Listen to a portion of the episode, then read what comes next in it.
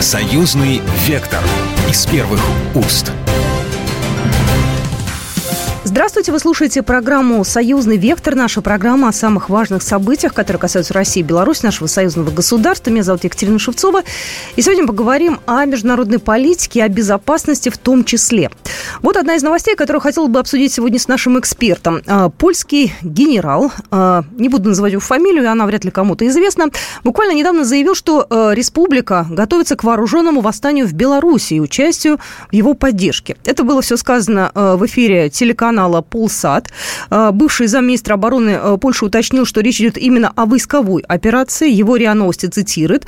«Нужно быть готовым поддержать войска, которые будут вести операцию против Лукашенко. У нас есть причины помогать им, как мы помогаем украинцам». Вот такой вот поток сознания. У нас на связи белорусский политолог, специалист в области международных отношений, директор Центра по проблемам европейской интеграции Юрий Шевцов. А, здравствуйте. Здравствуйте. Вот, честно говоря, хочется сказать, давно такого не было, да, и вот опять. Что это за такие вот потрясывания кулачком? Э, стоит ли воспринимать э, слова отставного польского генерала серьезно? Или все-таки это списывать на психиатрию очередной раз? Нет, это надо воспринимать серьезно. Это отражает собой польскую многолетнюю политику относительно Беларуси. И время от времени действительно возникают эм, ситуации, которые могут перерасти вот в то, о чем он сказал. То есть были попытки вторжений разных диверсионных групп на территорию Беларуси. Э, группы собирались из числа белорусских оппозиционеров. И, в общем-то, этот генерал ничего не сказал нового. Э, к этому у нас тут в Беларуси готовятся и успешно отражают такие попытки уже ну, лет пять, не меньше. Поэтому серьезно, но ничего не неожиданного. Ну, с 2020 года это уже стало в такой открытой э, фазе, да, то есть все уже маски сбросили, уже стало понятно, кому это выгодно и кто проплачивает. Вот этот товарищ э, Шкипчак, он э, вообще кто? Вообще, почему его надо слушать? Он чьих будет, так скажем? бывшим министром обороны, по-моему.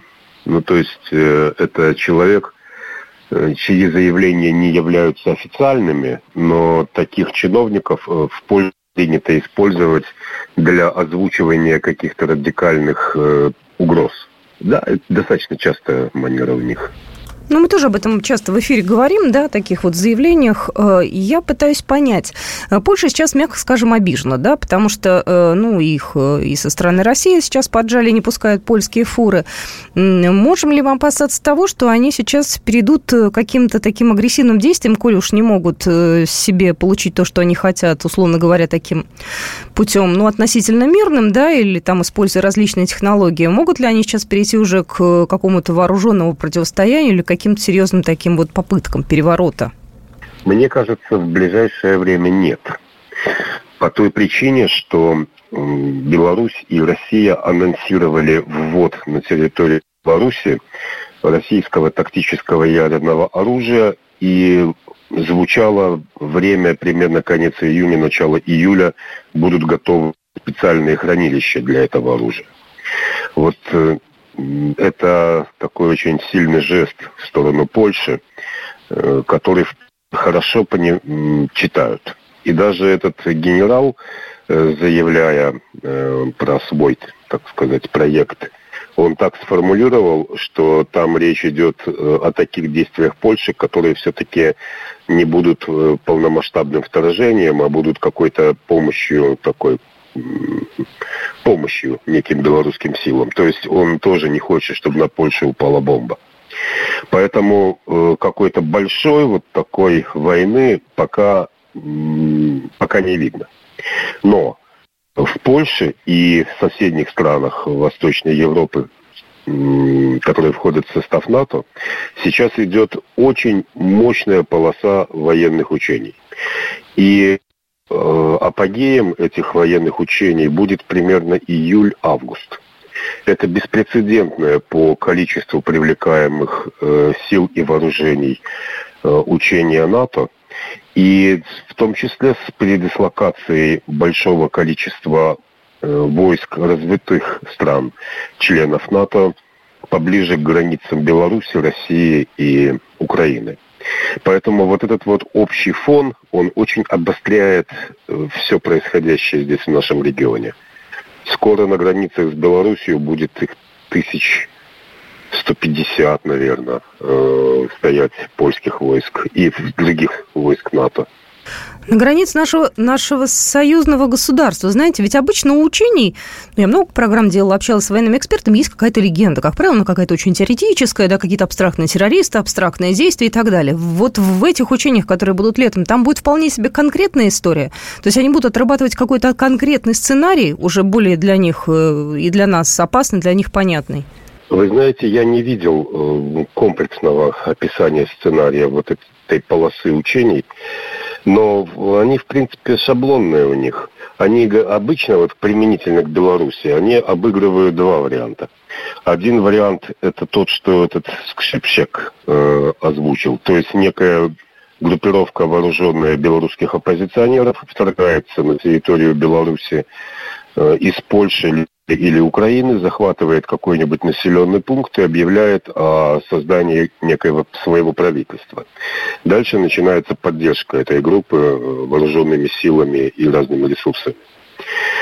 Э, это один их проект обычный. Второй э, их обычный шаблонный сценарий – это Беларусь и Россия. Они наносят удар в, как, в некоторых местах. Чаще всего они от, обыгрывают удар э, со стороны города Гродно в Беларуси в сторону Калининграда, чтобы пробить там коридор. Э, сухопутный коридор сделать между Беларусью и Калининградской областью. Ну и вот под в общем-то, планирование свое и затачивают. Э, слабость у всех их э, сценариев, за много лет они уже более-менее понятны, слабостью у них является то, что в прилегающих к Беларуси и России частях Польши и в Прибалтике у них плохо развита дорожная сеть, и у них там раньше было мало войск. То есть они раньше на военных учениях выходили, что белорусские и российские войска возьмут Варшаву на четвертый, пятый день войны. Поэтому они сейчас э, передислоцируют очень много новых войск к границе. Э, они перевооружают польскую армию, причем серьезно, сильно перевооружают и наращивают ее численность.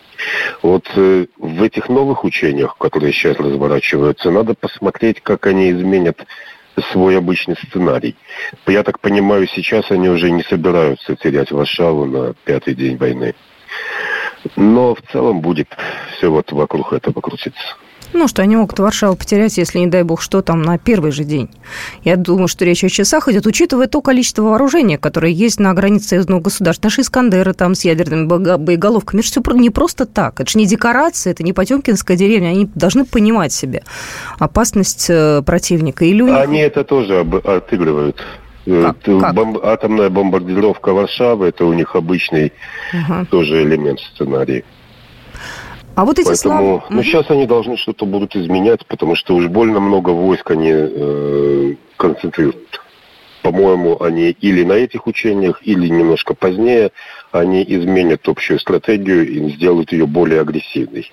А вот эти все заявления по поводу того, что, значит, мы вот сейчас, вот восстание, вот поможем, это, эти слова польского генерала, они кому адресованы? Это к полякам они адресованы или они к кому? Что он этим хочет сказать? Для кого это все? Это глубокий. У него несколько э, адресатов вот этих заявлений. Главный адресат – это Соединенные Штаты. Э, Польша доказывает, пытается, точнее, доказать Соединенным Штатам, что она способна быть региональным лидером. Для этого Польша должна сформировать мощный польский блок на месте бывшей Речи Посполитой э, в составе Польши, Прибалтики, Украины и Беларуси. В Беларуси в силу географических причин этот блок он не является комплексным. На базе просто взаимодействия Польши, Прибалтики и Украины нельзя построить с военной точки зрения альтернативу России. А вот если замкнуть все это пространство за счет Беларуси, тогда такая критическая масса возникает. И исторически в средние века мы это видели. Когда много столетий шло противостояние Польши, Речи Посполитой и Московского государства. Вот поэтому они должны демонстрировать э, перед Соединенными Штатами готовность и способность сформировать блок. Это главное. Вторая группа, на которую это все нацелено, это э, люди, сочувствующие белорусскому национализму в Беларуси. Их не, нельзя сказать, что слишком много, но тем не менее в 2020 году кризис был. Э, поэтому их пытаются как-то обнадежить, ибо сегодня у них ситуация сложна. Они э, психологически, морально э, подавлены. Поэтому их пытаются каким-то образом динамизировать и вызвать какую-то активность. Ну и, наконец, главное, я думаю, что поляки не собираются никакой большой войны делать. Они при всей своей э, как бы риторике, которая вот свойственна их политической культуре, они хорошо понимают, что такое атомная бомба. И я думаю, что на деле они просто набивают себе цену, не собираясь никак всерьез разворачивать тут никакой войны. Спасибо большое. Юрий Шевцов сегодня был с нами в эфире. Белорусский политолог, специалист в области международных отношений, директор Центра по проблемам европейской интеграции. Спасибо большое. Союзный вектор из первых уст. Союзный вектор из первых уст. Я еще раз всех приветствую. Вы слушаете программу «Союзный вектор». Я Екатерина Шевцова. И мы переходим к еще одной теме нашего обсуждения – в Москве э, на этой неделе прошел Евразийский экономический форум. Шел он два дня. Э, это крупная международная дискуссионная площадка, и на нем присутствовало примерно 3000 гостей и участников, которые представляли 50 с лишним государств. На пленарном заседании с речью выступили лидеры стран-участников, в том числе в начале заседания выступил президент России Владимир Путин. Напомню, главной темой форума стала евразийская интеграция в многополярном мире. Э, помимо Владимира Путина э, еще присутствовали и выступали президент Казахстана Касым Жамар Такаев, э, Александр Григорьевич Лукашенко, президент Беларуси, вице-премьер Республики Армении Амгер Григорян, президент Киргизии Садыр Жапаров, председатель коллегии Евразийской экономической комиссии Михаил Мясникович. И в качестве модератора пленарной дискуссии выступил президент Российского союза промышленников и предпринимателей Александр Шохин. Именно выступление глав государств и все, что с этим связано, мы сегодня обсудим с нашим экспертом. Сегодня с нами на связи Сергей Марков, политолог, директор Института политических исследований. Сергей Александрович, здравствуйте. Здравствуйте. А, сегодня мы обсуждаем Евразийский экономический форум. А, он в этом году во второй раз проводится. Вот интересно, первый, мне кажется, мало кто помнит и даже мало кто заметил. Он проходил в Бишкеке, но вот этот второй какой-то стал очень знаковый. А, почему так вот произошло? вы знаете, он еще не стал знаковый. А, это мы а, сможем судить э, э, через какое-то время о том, стал он знаковый или нет будет о нем помнить или нет. Смысл Евразийского экономического форума а, заключается в том, что страны, которые оказались под санкциями или которые могут оказаться под санкциями, они понимают, что необходимо простраивать глобальную инфраструктуру Э, экономических отношений, альтернативную э, той, которая была построена Западом. А именно Запад был лидером э, человеческой цивилизации на протяжении последних столетий, ну и точно, и точно последних десятилетий. Именно Запад построил таким образом всю эту глобальную инфраструктуру, а сейчас видно, что Запад использует эту глобальную инфраструктуру для экономической деятельности а, а, как оружие против тех, а, кого Запад хочет подчинить себе, кого хочет он сломать, кого хочет он а, обокрасть. И в этих условиях страны понимают, что надо строить эту глобальную инфраструктуру. Причем а, как бы сила мотивации у них сильно разная. Понятно, что у России такая сила мотивации очень сильная, а поскольку именно Россия является главной жертвой сегодня этой агрессии стороны Запада, А, в какой-то мере такая мотивация есть у Ирана, ярко выражена. У других, так сказать, несколько меньше, да и страны эти тоже меньше. Они, проще сказать, говорят э, России, ну, строй, давай, ты главное, так сказать, э, э, кто заинтересован в этом, а, да ты к тому же большая, великая держава, ну, давай и строй. А мы в какой-то мере будем э, подтягиваться, пользоваться. Но Россия э, не готова сама строить. Она э, поэтому продолжает разговаривать, разговаривать и разговаривать об этом. А Россия пока простраивает скорее а, двусторонние отношения. Надеюсь, что э, в будущем на основе этих двухсторонних, э, сети двухсторонних отношений при их объединении простроится еще некая и а, общая глобальная инфраструктура. Ну вот такой как бы такова логика этих, этих обсуждений.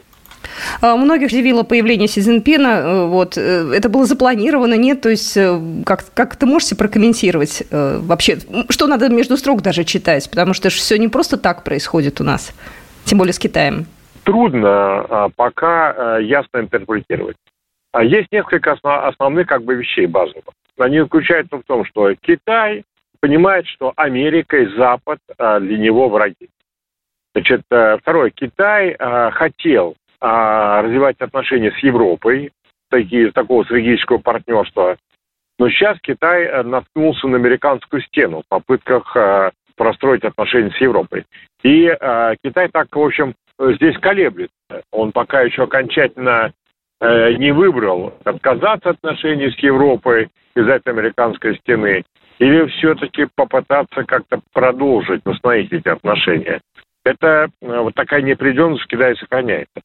А второе, Китай э, считает, что России нужно помогать в э, ее противостоянии с Америкой, а, но Китай а, пока колеблется, а, какую степень вовлеченности должна быть у Китая и какую цену Китай должен заплатить за эту помощь России. Должен ли он ограничиться тем, что сделать только то, что выгодно ему, или он должен, кроме того, что выгодно Китаю, например, покупать а, нефть и газ со скидкой. Кроме этого, Китай, может быть, должен еще делать то, что может быть выгодно, а может быть и невыгодно. Например, какая-то торговля в каких-то таких а, опасных с точки зрения вторичных американских санкций о секторах. Или Китай э, вообще, может быть, должен прямо сделать то, что ему невыгодно, а, конкретно экономически, но, может быть, выгодно в большом э, смысле геостратегически, потому что а, поможет нанести поражение Америке, которая является главным врагом а, Китая. Вот здесь э, Китай колеблется, и мы пока не видим четких ясных, ясных признаков, какую он занял а, позицию. Китай, конечно, заинтересован в построении глобальной альтернативной Западу экономической инфраструктуры, но он строит пока свою собственную инфраструктуру. Какое будущее будет Китаю? Будет он продолжать ориентироваться на свою собственную глобальную инфраструктуру для себя, а вы там, ребята, так сказать, что хотите, то и делаете. Либо Китай будет стараться просто а, инкорпорировать все остальные страны в свою собственную эту а, большую альтернативную Западу инфраструктуру, говоря, ну вот мы сделали, ну пользуйтесь, ну да, теперь мы там начальники будем, ну ничего страшного мы будем добрыми начальниками. Либо Китай э, будет стараться свою вот эту инфраструктуру как-то интегрировать попытками построить э, альтернативную инфраструктуру страны России, и там, Ирана и других стран. Ну, бог с ним, с Китаем. Китай далеко, и Китай эпизодически в этом мероприятии присутствовал. Э, хотелось бы поговорить про Александра Лукашенко и про наше союзное государство. Когда выступал Александр Григорьевич, он много отсылов э, делал к Советскому Союзу, говорил о наших нынешних достижениях. И потом, что интересно, тоже, кстати, разошлось на цитаты, э, это то, что Такаев сказал, что у нас одно оружие ядерное на двоих, вот, и вообще как бы вот привел в пример союзное государство.